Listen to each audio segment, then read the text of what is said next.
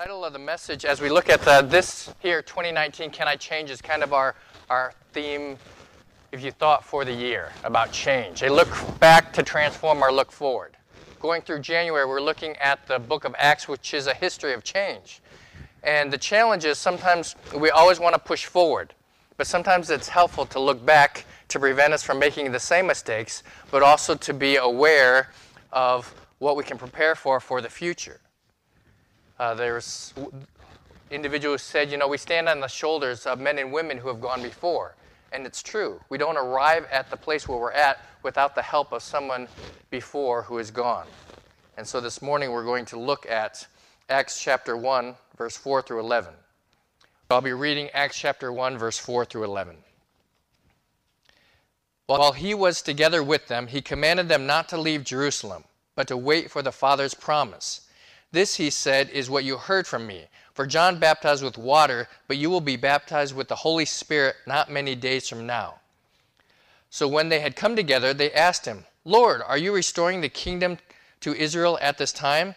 He said to them, It is not for you to know times or periods that the Father has set by his own authority, but you will receive power when the Holy Spirit has come upon you. And you shall be my witnesses in Jerusalem, in Judea, in Samaria and to the ends of the earth. Now, when he had spoken these things, while they watched, he was taken up, and a cloud received him out of their sight. And while they looked steadfastly toward heaven as he went up, behold, two men stood by them in white apparel, who also said, Men of Galilee, why do you stand gazing up into heaven? This same Jesus who was taken up from you into heaven will so come in like manner as you saw him go into heaven. Shall we pray to begin our service. Heavenly Father, we thank you for your word. Thank you for the truth it gives to us. Thank you that you have provided uh, believers an understanding through your Holy Spirit. And I pray that you would help us to understand your word, but also have the strength to be able to live it through conviction and through your power. And we pray this in Jesus' name. Amen. So, as we look at understanding that we don't always understand God's plan, but we trust God. And in verse 4, we see the command was given to the disciples. Give some context. We are looking at what Luke is writing and the record of what takes place after Jesus had resurrected from the dead. And as we saw earlier, he was on the earth. He was there 40 days and explaining to his disciples and showing himself that he had truly resurrected from the dead. But he gives a command to his disciples in verse 4, and it says, commands them not to leave Jerusalem, but wait for the Father's promise. And the first thing we want to look at is understanding is that obedience brings blessings. A lot of us understand that, but if you're filling out in your notes, it's obedience brings blessings. In verse 4, we see this as an Old Testament lesson as well, because it says, assembled together, he commanded them not to depart from Jerusalem, but wait for the promise of the Father. So obedience brings blessings. Back in 1 Samuel 15 22, and I'll turn there, you're welcome to just hold your spot, but 1 Samuel 15 22, we see a lesson with King Saul. And King Saul was chosen the first king of Israel, chosen uh, by God and by the people. He was taller than everyone. He was the king that really the people desired. But in 1 Samuel 15 22, it states, and it says, So Samuel said, and let me give you some background. What happens is, to give you some context, and I think I have it there, chapter 5, verse 12. Um, and I, will show you there in just a moment. But 1 Samuel, excuse me, 15 22 you have the king of Amalek, and he was told by Samuel, by God, to he was destroy all of the Amalekites and to not leave anything. But Sam, um, Saul, King Saul, disobeys, and he leaves the king alive, kind of as the trophy, and he saves the plunder and the spoil, and even the animals. And he says, "Oh, this I have saved so that I can give sacrifice to the Lord." And Samuel responds and says, Has the Lord, verse 22, has the Lord as great delight in burnt offerings and sacrifice as in obeying the voice of the Lord? Behold, To obey is better than sacrifice, and to heed than the fat of rams. For rebellion is as the sin of witchcraft, and stubbornness is as iniquity, sin, and idolatry. Because you have rejected the word of the Lord, he has also rejected you from being king. So early on in the Old Testament, we see the importance of obedience. And the challenge is in our own lives, sometimes our desire is to do something for someone else. Uh, many of you, if you're parents, you understand sacrifice. You have sacrifice for your children. Some of you have sacrifice for someone else, even in education. You understand that probably someone has sacrificed to help you to get where you're at. Some of you might not even realize that. But if they haven't obeyed, if there hasn't been obedience, then it's sometimes for the wrong intent.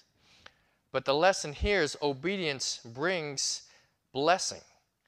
And counter that, as you see in 1 Samuel 13, chapter 13 through 14, is that disobedience brings punishment and consequence.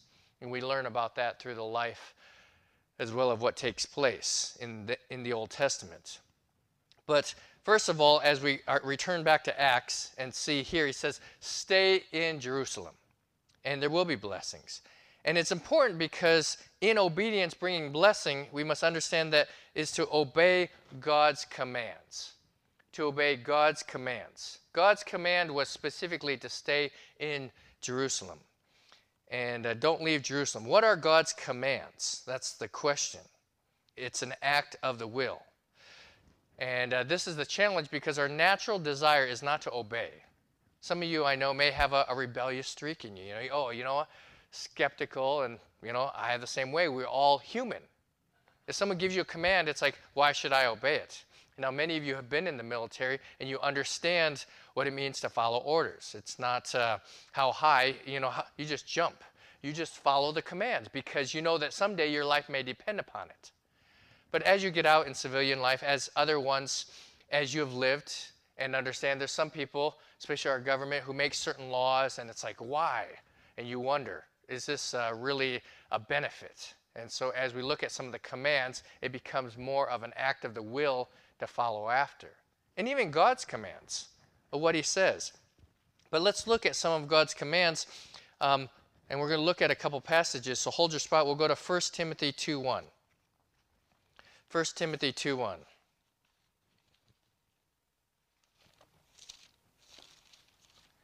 1 Timothy chapter 2 verse 1.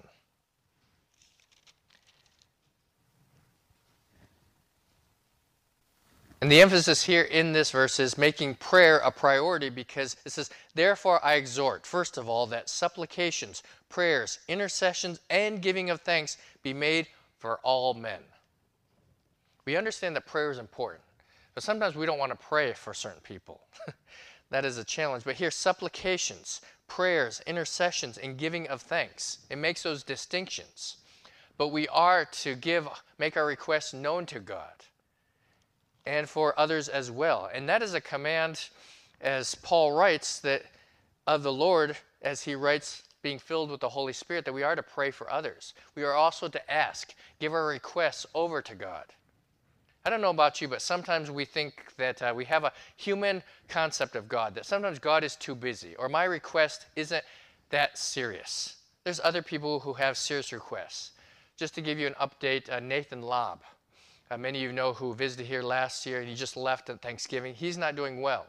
He had some mini strokes, and uh, the family wrote, and uh, Dave and Bobby Anderson, who will be visiting soon, they sent me a note, said, check his CaringBridge, and he may be passing away very soon. But to understand that uh, prayers, intercessions, supplications, and sometimes we think, oh, my prayers aren't as important as these other people's. But the command and the desire is that we give our requests and our prayers to God, petitions, our supplications. Sometimes we request for things, sometimes we just pray, and sometimes we have desires of our heart like anxiety. And when we have those, we give them over to God. It's, it is a command because it demonstrates our faith and trust in Him. So obey God, God's commands. Go to chapter 2, 2 Timothy, excuse me, 2 Timothy 1 8. 2 Timothy 1 8. You, um, you might be in 1 Timothy, but go to 2 Timothy. And in 2 Timothy 1 8, it states, Therefore, do not be ashamed of the testimony of our Lord, nor of me, his prisoner, but share with me in the sufferings for the gospel according to the power of God.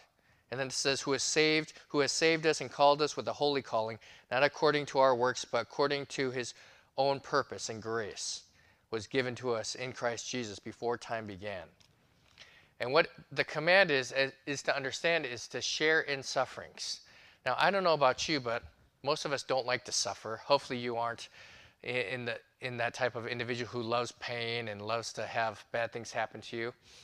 Uh, there's a condition that we call that, but um, masochistic. But understanding is in suffering as a believer in Christ, if you place your faith and trust in Jesus Christ, you're going to go through some difficult times, some suffering. And some of us think, why? I thought it's supposed to be everything is good once you accept Christ, you know everything's going to go well. You're going to get money. You're going to have blessings, and uh, but that's not the case. Even if you look in the Bible, it talks about they um, the disciples believed that there was some who was who was who couldn't walk and lame, and they asked, "Who sinned? Was it the parents or did he sin?" And you find that thought throughout, but it wasn't because of sin. It was that the glory of God might be revealed. And sufferings in our own lives help develop character, help teach us to rely on the person and work of Jesus Christ, to understand more about God. And sometimes we don't even understand. It might be so that we can be a testimony to someone else. And I think that's not very fair. Why did I get a flat tire on the I 10 you know, during rush hour and then it got all dirty and sweaty? It's terrible. That's not very fun. I hopefully, you know, you wouldn't wish that upon yourself. But to understand there's a purpose in that. And when we have the mind of Christ, we understand that God is in control of our circumstances and there's a plan and purpose. But the command for us is to, in that suffering or in that um, trial, to trust God through it because we can be a testimony and witness to others. Hebrews 10 23. I tried to go in order for you, so if we keep going, Hebrews 10 23. And uh, Hebrews chapter 10 23 states, and I'll be reading 1023 through 25. Try to give you context to, to understand what the Word of God says. And it says in verse 23 Let us hold fast the confession of our hope without wavering, for he who promised is faithful. And that's the object of our faith, Christ.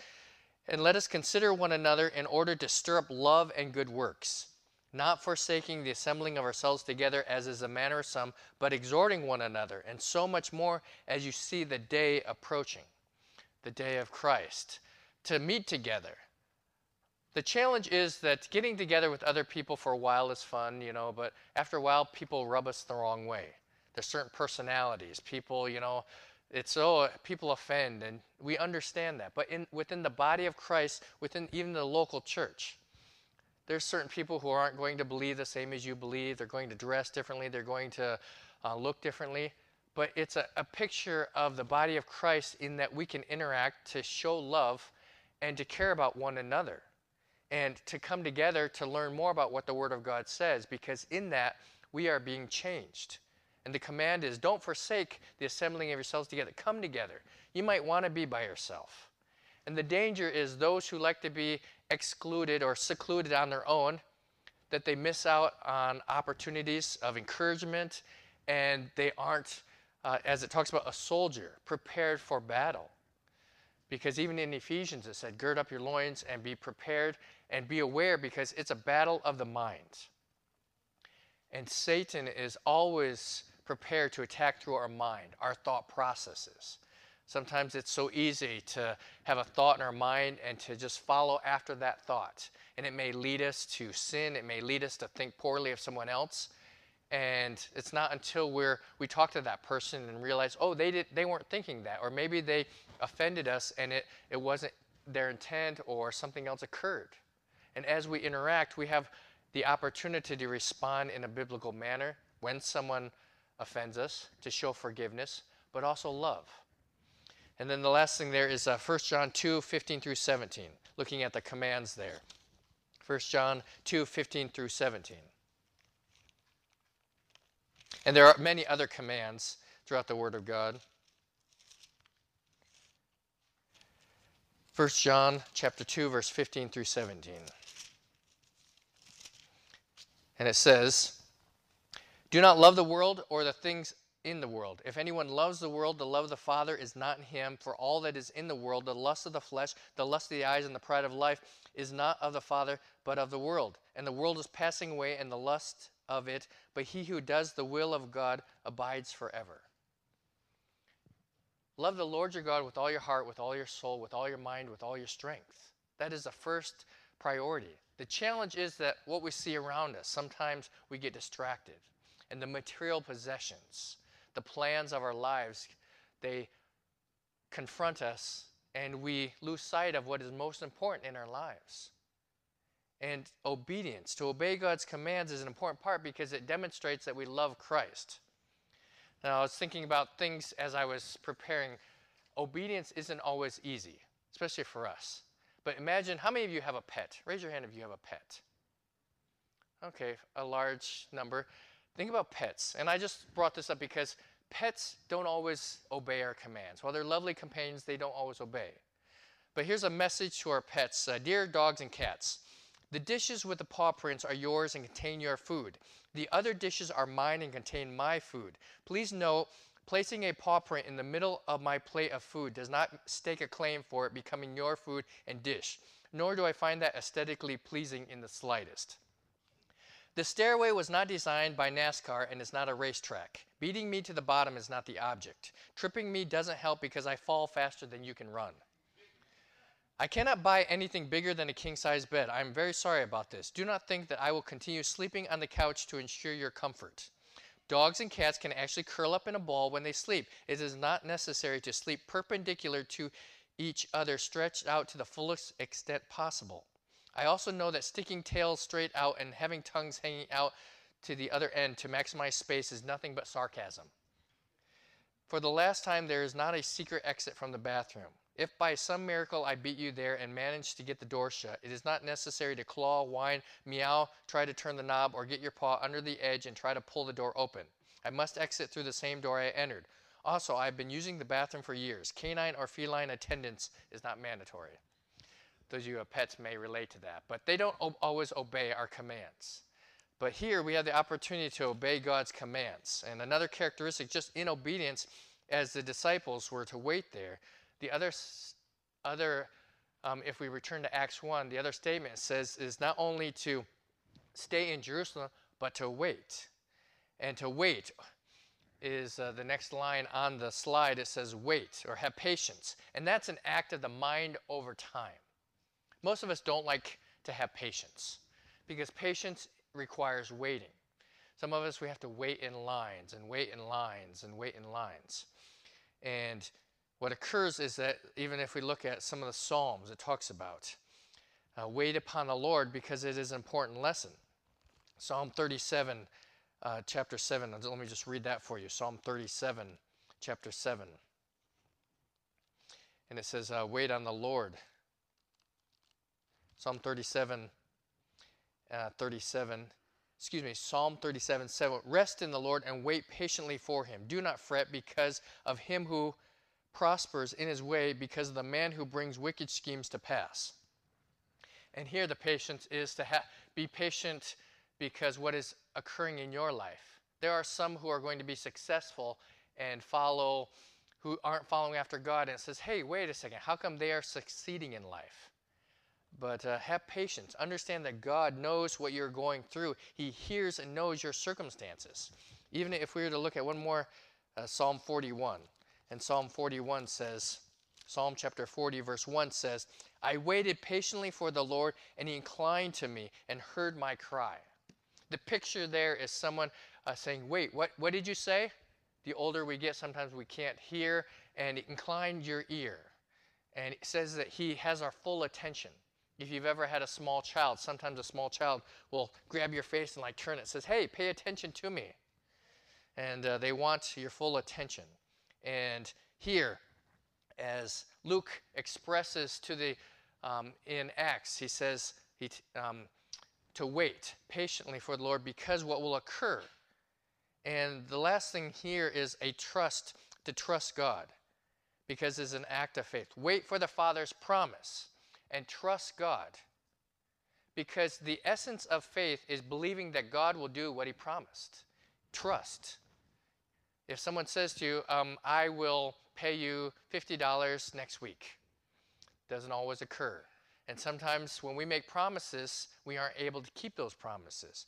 But God made this promise, and Jesus said, Wait here until you receive the promise. They didn't even know what the promise was, but we'll see it's actually explained, and they didn't understand it completely.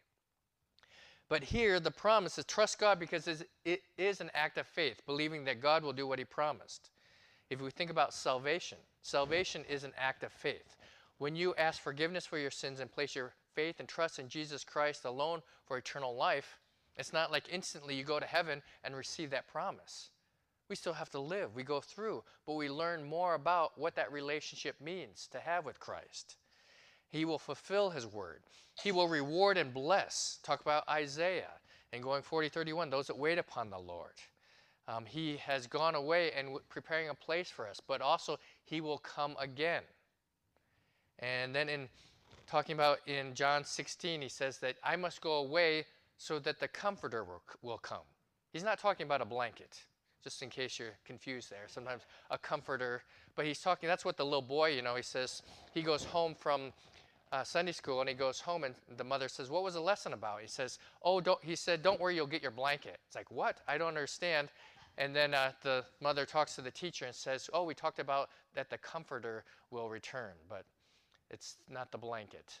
Talking about the Holy Spirit and uh, he will send the comforter. But obedience does bring blessing. And that's an encouragement for each of us who have placed our faith and trust because when we obey, sometimes we think, in obedience, is it always the right way? How come those who are not obeying seem to get blessed? But obedience will bring blessing. It's not always material. Sometimes it's emotional, sometimes it's spiritual, sometimes it's physical. But you will be blessed when we obey the Lord. Secondly, ignorance brings understanding. And that's kind of paradoxical, but ignorance brings understanding. Someone once said, We're all ignorant just in different areas, which is true. We don't know everything about anything. Some of us are experts in our field. Sometimes it's just we're like the farmer uh, who received the Nobel Prize because he was outstanding in his field. Take a second for you to get that, but the farmer. Anyway, it's a day for bad jokes, but understanding is that ignorance brings understanding. And here, as we go to Acts and look at it again, what takes place is Luke gives us some insight. And I appreciate his perspective because Luke says, while he was together with them, he commanded them not to leave Jerusalem, but wait for the Father's promise. This, he said, is what you heard from me. For John baptized with water, but you will be baptized with the Holy Spirit not many days from now. So when they came together, they asked him, Lord, are we restoring the kingdom of Israel at this time? Now, why would he ask that? If you think about it, the message of John the Baptist, going back to John the Baptist, was repent for what? The kingdom of heaven is at hand. And so they have that mindset. And every Jewish individual, every Hebrew would have been thinking about, oh, he's going to establish his kingdom, relieve us from this Roman rule and persecution. And if you've ever been under oppression or if you've ever seen that, you would want that freedom. And that's what they longed for. And even the, the Jewish nation is still looking for that peace. But God is omniscient and in control of the times and periods, as it says in verse 7. Because he says in verse 7, and he said to them, It is not for you to know the times or seasons which the Father has put in his own authority. Some of you may say power, but under his authority. He is the one in control of the days and seasons. And first of all, we see here is that they didn't understand what was going on. But the fact is, the Holy Spirit is the promise. The Holy Spirit is the promise. And Luke remembered the words. This you heard from me in verse 1 6 that John the Baptist preached, Repent, for the kingdom of heaven is near at hand. And they were thinking about that that uh, kingdom of heaven and baptism. But what took place is that we see is that the Holy Spirit would be coming the promise. The whole point of the baptism is we're going to look at the next one is that water baptism. What was the purpose of baptism of John? It was a picture of repentance, preparation for the kingdom. Because in order to receive Christ at that time, they had to repent and to understand that what it represents. Water baptism is a symbol, it holds no power, it doesn't gain you favor. There are those who believe that if you are baptized by water, it'll be um, an active part of your salvation. But water baptism is a, is a picture of obedience that you are following after Christ. And as we look at John's baptism, it represented a sim, uh, symbolic washing to purify and demonstrate repentance of sin, preparation. And then what happens is it's an outward demonstration of an inward faith. And that's what we believe even water baptism. I'm pointing to the baptismal, but when a person comes to Christ, nowadays the significance of baptism is not as great. In the first century, when a person was um, preparing, when they came to Christ, the outward expression to be baptism was a display to all their friends and families that now I want to follow after Christ. And even the witnesses, as they keep them accountable to understand, because it is done publicly. It wasn't a secret thing. Back at that time, some of them they met in the homes in the first century. It was large enough, and they still have the baptisms there, the the um, water tanks, and they would go under. But by publicly stating that, it was for the witnesses to help keep accountable, but also it was declaring that I'm going to follow after Christ. And there's an accountability, but also a visibility. Because it's, it's one thing to say that uh, you're going to follow or live a certain way or follow after Christ, but then when people are scrutinizing you, if you think about it nowadays, when you say, I'm a Christian, sometimes that's a, a general, generic term. But if you say, I follow after Jesus Christ and I want to live that way, all of a sudden says, when you mess up, they're there, hey, what about that? I thought you were a Christian. Oh, you speak like that, or you do that, and you call yourself a Christian? Sometimes you can simply behave in a joking manner, and sometimes they think, oh, do Christians do that? Well, Christians can have a sense of humor. You know, you don't have to be sober and, and serious all the time. It, it's okay. But sometimes they have this misconception of that uh, a Christian needs to live in a monastery and be separate from the world because of the picture. Then there's some Christians who have misrepresented Christ. Our desire is to follow after the Word of God and demonstrate it because a lot of people who don't know Christ don't know what it means to be a Christian because they've seen a lot of people saying they're Christians, but they're not following Christ. And so here, water baptism is that symbol.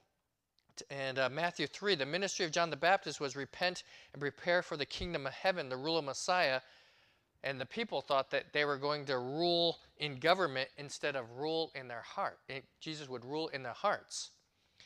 And as we look at the um, invisible change that occurs through salvation, and water baptism after salvation is still that symbol because it is a declaration, it's a public act of obedience.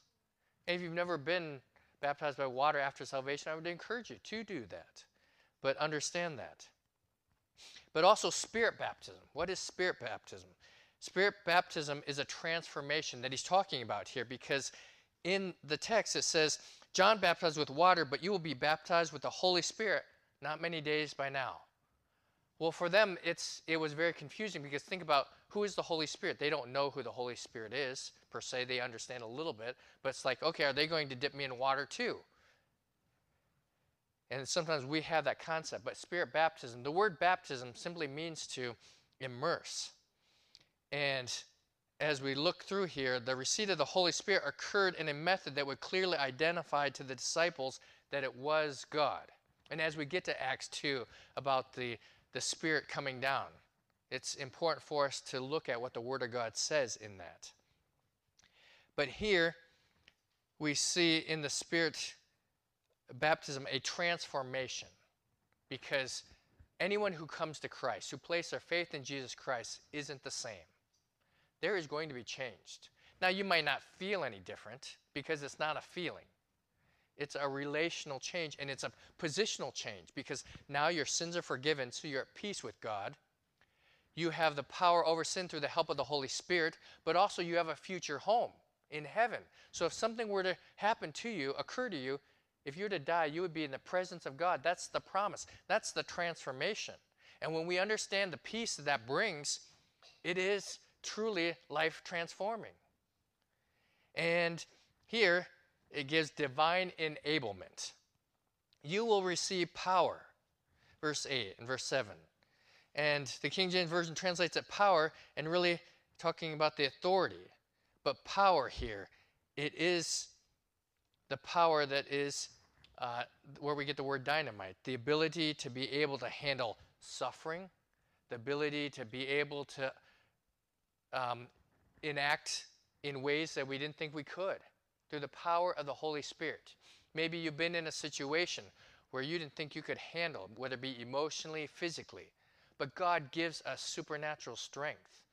And it's not uh, sometimes a power where we rely on. Sometimes we think God is like the vending machine God. You push a button, God, I need some more grace. Okay, down comes grace. I need some more mercy, you know, and it comes down. He's giving you sufficient. But there are times where divine enablement to maybe where you you need sleep, the power to rest, or you need relief over pain, or you need uh, help through that. And it's not the vending machine God. Gives that through that because He knows what you're going through. And when we pray, God is there and available, but His timing is perfect. But He gives you divine enablement in those times to be able to make it through. But also, there is a purpose. And uh, even in, in this, we don't understand everything. I was thinking about uh, ignorance brings understanding because the disciples didn't understand the work of the Holy Spirit. And here, Luke is explaining what is taking place. There's an example of a young man who was at the construction site and he was bragging that he could outdo any one of the other workers in a feat of strength. He made a special case of making fun of one of the older workmen. After several minutes, the older workman had had enough. And he says, Why don't you put your money where your mouth is? I'll bet you a week wait, a week's paycheck that I can haul something in a wheelbarrow over that outbuilding that you won't be able to wheel back. You're on, old timer, the braggart replied. Let's see what you got. The old man reached out, grabbed the wheelbarrow by the handles, then nodding to the young man and said, Get in. Ignorance brings understanding. We don't know it all and the way God works, and sometimes we don't always understand how God works. But here, as he explains the Spirit baptism, that there is a divine enablement, but there's a divine purpose to be witnesses. You will be my witnesses for God's intended purpose. Luke explains that it was beginning to be the start of the church, an assembly of believers together that comprised Jewish believers and Gentile believers, something that had never occurred before. You know, if we think about our backgrounds, there's no other reason why we would get together. Maybe sometimes you might like the same food as I like, or maybe we would go to the same place. But think about our backgrounds. As we come together, God has brought us together for His divine purpose. And in that, we can encourage one another, we can strengthen one another. And the benefit of the church is that as God's people, He brings us together to pray for one another and to meet needs, but to understand it's for His purpose not our own. But when we serve God, we find fulfillment in that as well. And we see divine growth, God given growth. I don't know if you've ever been on farms before, but uh, you know sometimes you can have the perfect green thumb and things still don't grow. And I was thinking even about growing and healing the process in surgery. Many of you know I worked in surgery, but oftentimes you can have the perfect surgery, but there still isn't healing. It is, um, it is the body's response to that. And in growth, spiritual growth, we can put ourselves in, in a position where we think that we are growing and what we think is best for us, but we can still not grow if God isn't in it. And divine growth is much more, if you look at the growth and how growth occurs, you can have just little growth and progress, um, progressive growth but exponential growth comes from God. And that growth, 2 Corinthians 5:17 talking about personal growth and then also spirit control growth, which is more of a corporate. Here is geographical and it is measurable.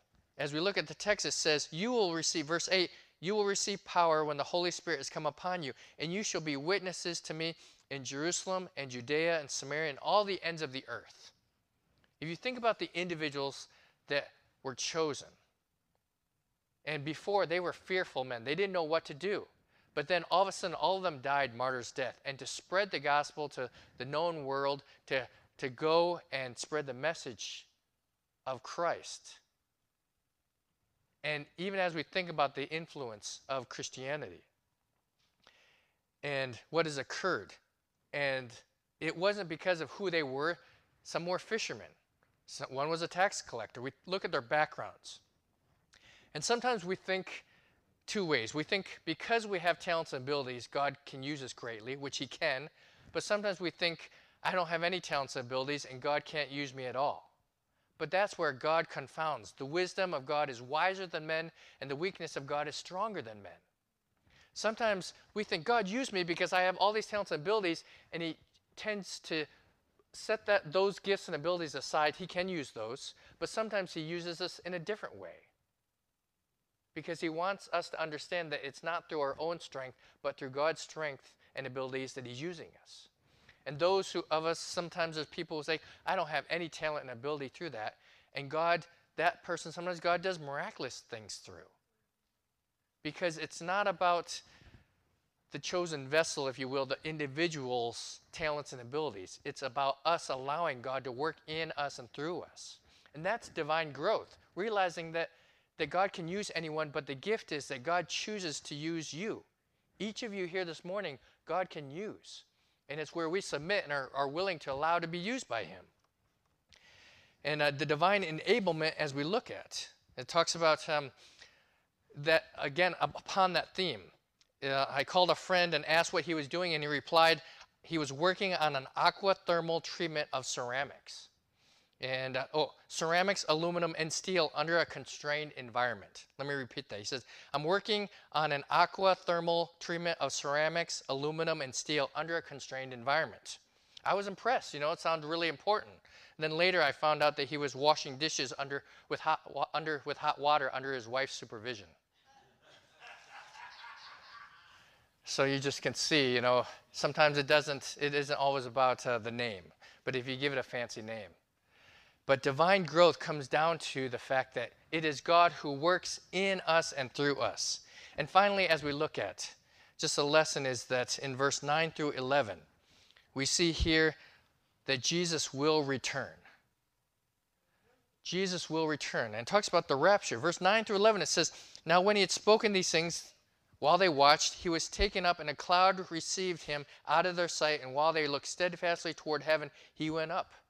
They were witnesses. It was more than 12 individuals. This group of people were able to see this phenomena because it would have been phenomena, phenomenal to see that. You know, I've, I don't know if you, um, the drones, those are kind of cool. My son has a little drone, and to see that, to see the picture, and it's always a different perspective.